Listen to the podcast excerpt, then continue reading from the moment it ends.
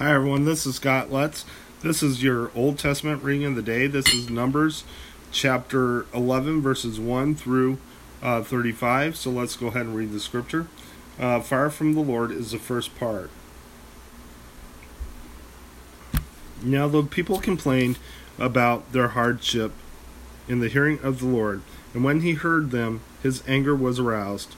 The fire from the Lord burned among them and consumed some of the outskirts of the camp. When the people cried out to Moses, he prayed to the Lord, and the fire died down. So that place was called Taberah, because fire from the Lord had burned among them. Quail from the Lord. The rabble with them began to crave other food, and against the Israelites started wailing and sailing, and said, If only we had meat to eat. We remember the fish we ate in Egypt and at no cost. Also the cucumbers, melons, leeks, onions, and garlic. But now we have lost our appetite. We never see anything but this manna. The manna was like coriander seed and looked like raisin. The people went around gathering it and then ground it in a hand mill or crushed it in mor- mortar. They all cooked it in a pot and made it into cakes and tasted like something made with olive oil. When the dew settled on the camp at night, the manna also came down.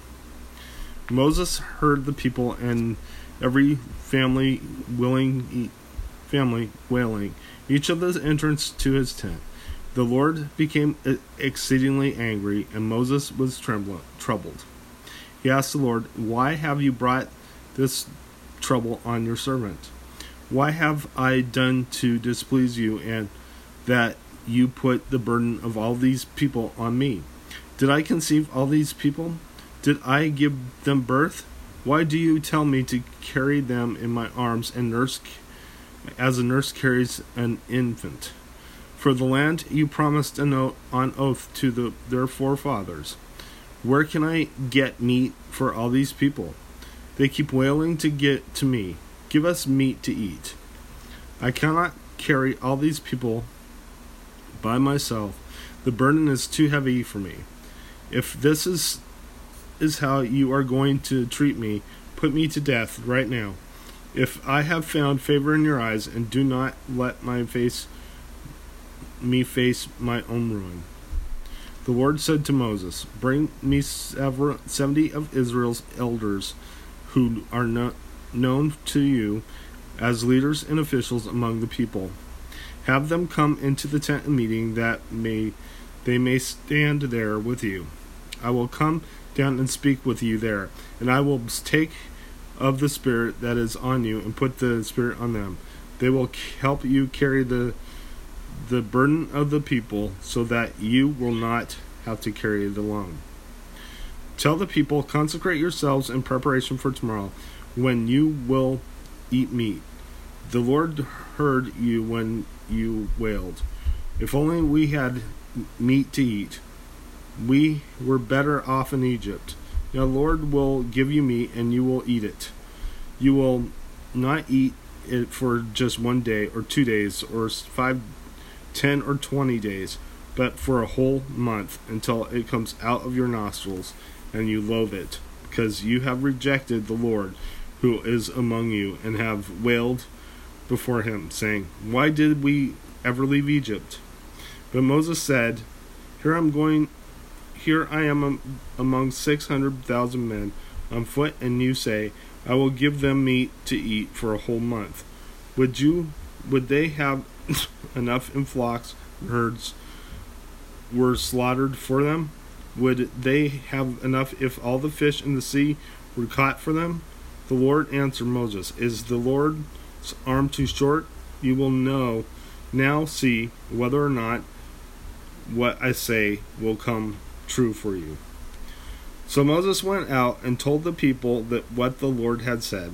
He brought together seventy of their elders and had them stand around the tent. Then the Lord came down in the cloud and spoke with him, and he took of the Spirit that was on him and put the Spirit on the seventy elders. When the Spirit rested on them, they prophesied, but they did not do it so again. However, two men, whose name were Eldad and Medad, had remained in the camp. They were listed among the elders, but did not go out to the tent. Yet the Spirit also rested on them, and they prophesied in the camp. A young man ran and told Moses, Eldad and Medad are prophesying in the camp. Joshua son of Nun, who had been Moses' aide since youth, spoke up and said, Moses, my lord, stop them. But Moses replied, Are you jealous for my sake? I wish that all the Lord's people were prophets, and that the Lord would put his spirit on them. Then Moses and the elders of Israel returned to the camp. Now a wind went out from the Lord and drove quail in from the sea.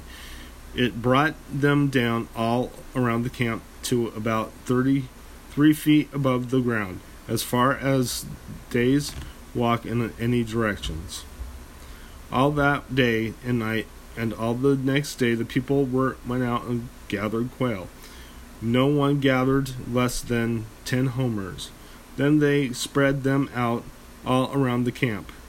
But while the meat was still between their teeth, and before it could be consumed, the anger of the Lord burned against the people, and he struck them with a severe plague.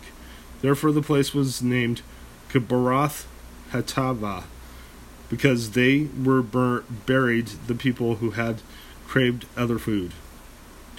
From Kibroth Hattaavah, the people traveled to Hazeroth and stayed there.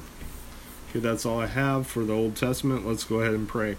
Dear Lord Jesus, I just praise you and thank you for everything. I ask, I thank you for being our great provider, Lord, and I ask, uh, I forgiveness for not being thankful for what you've given us, Lord.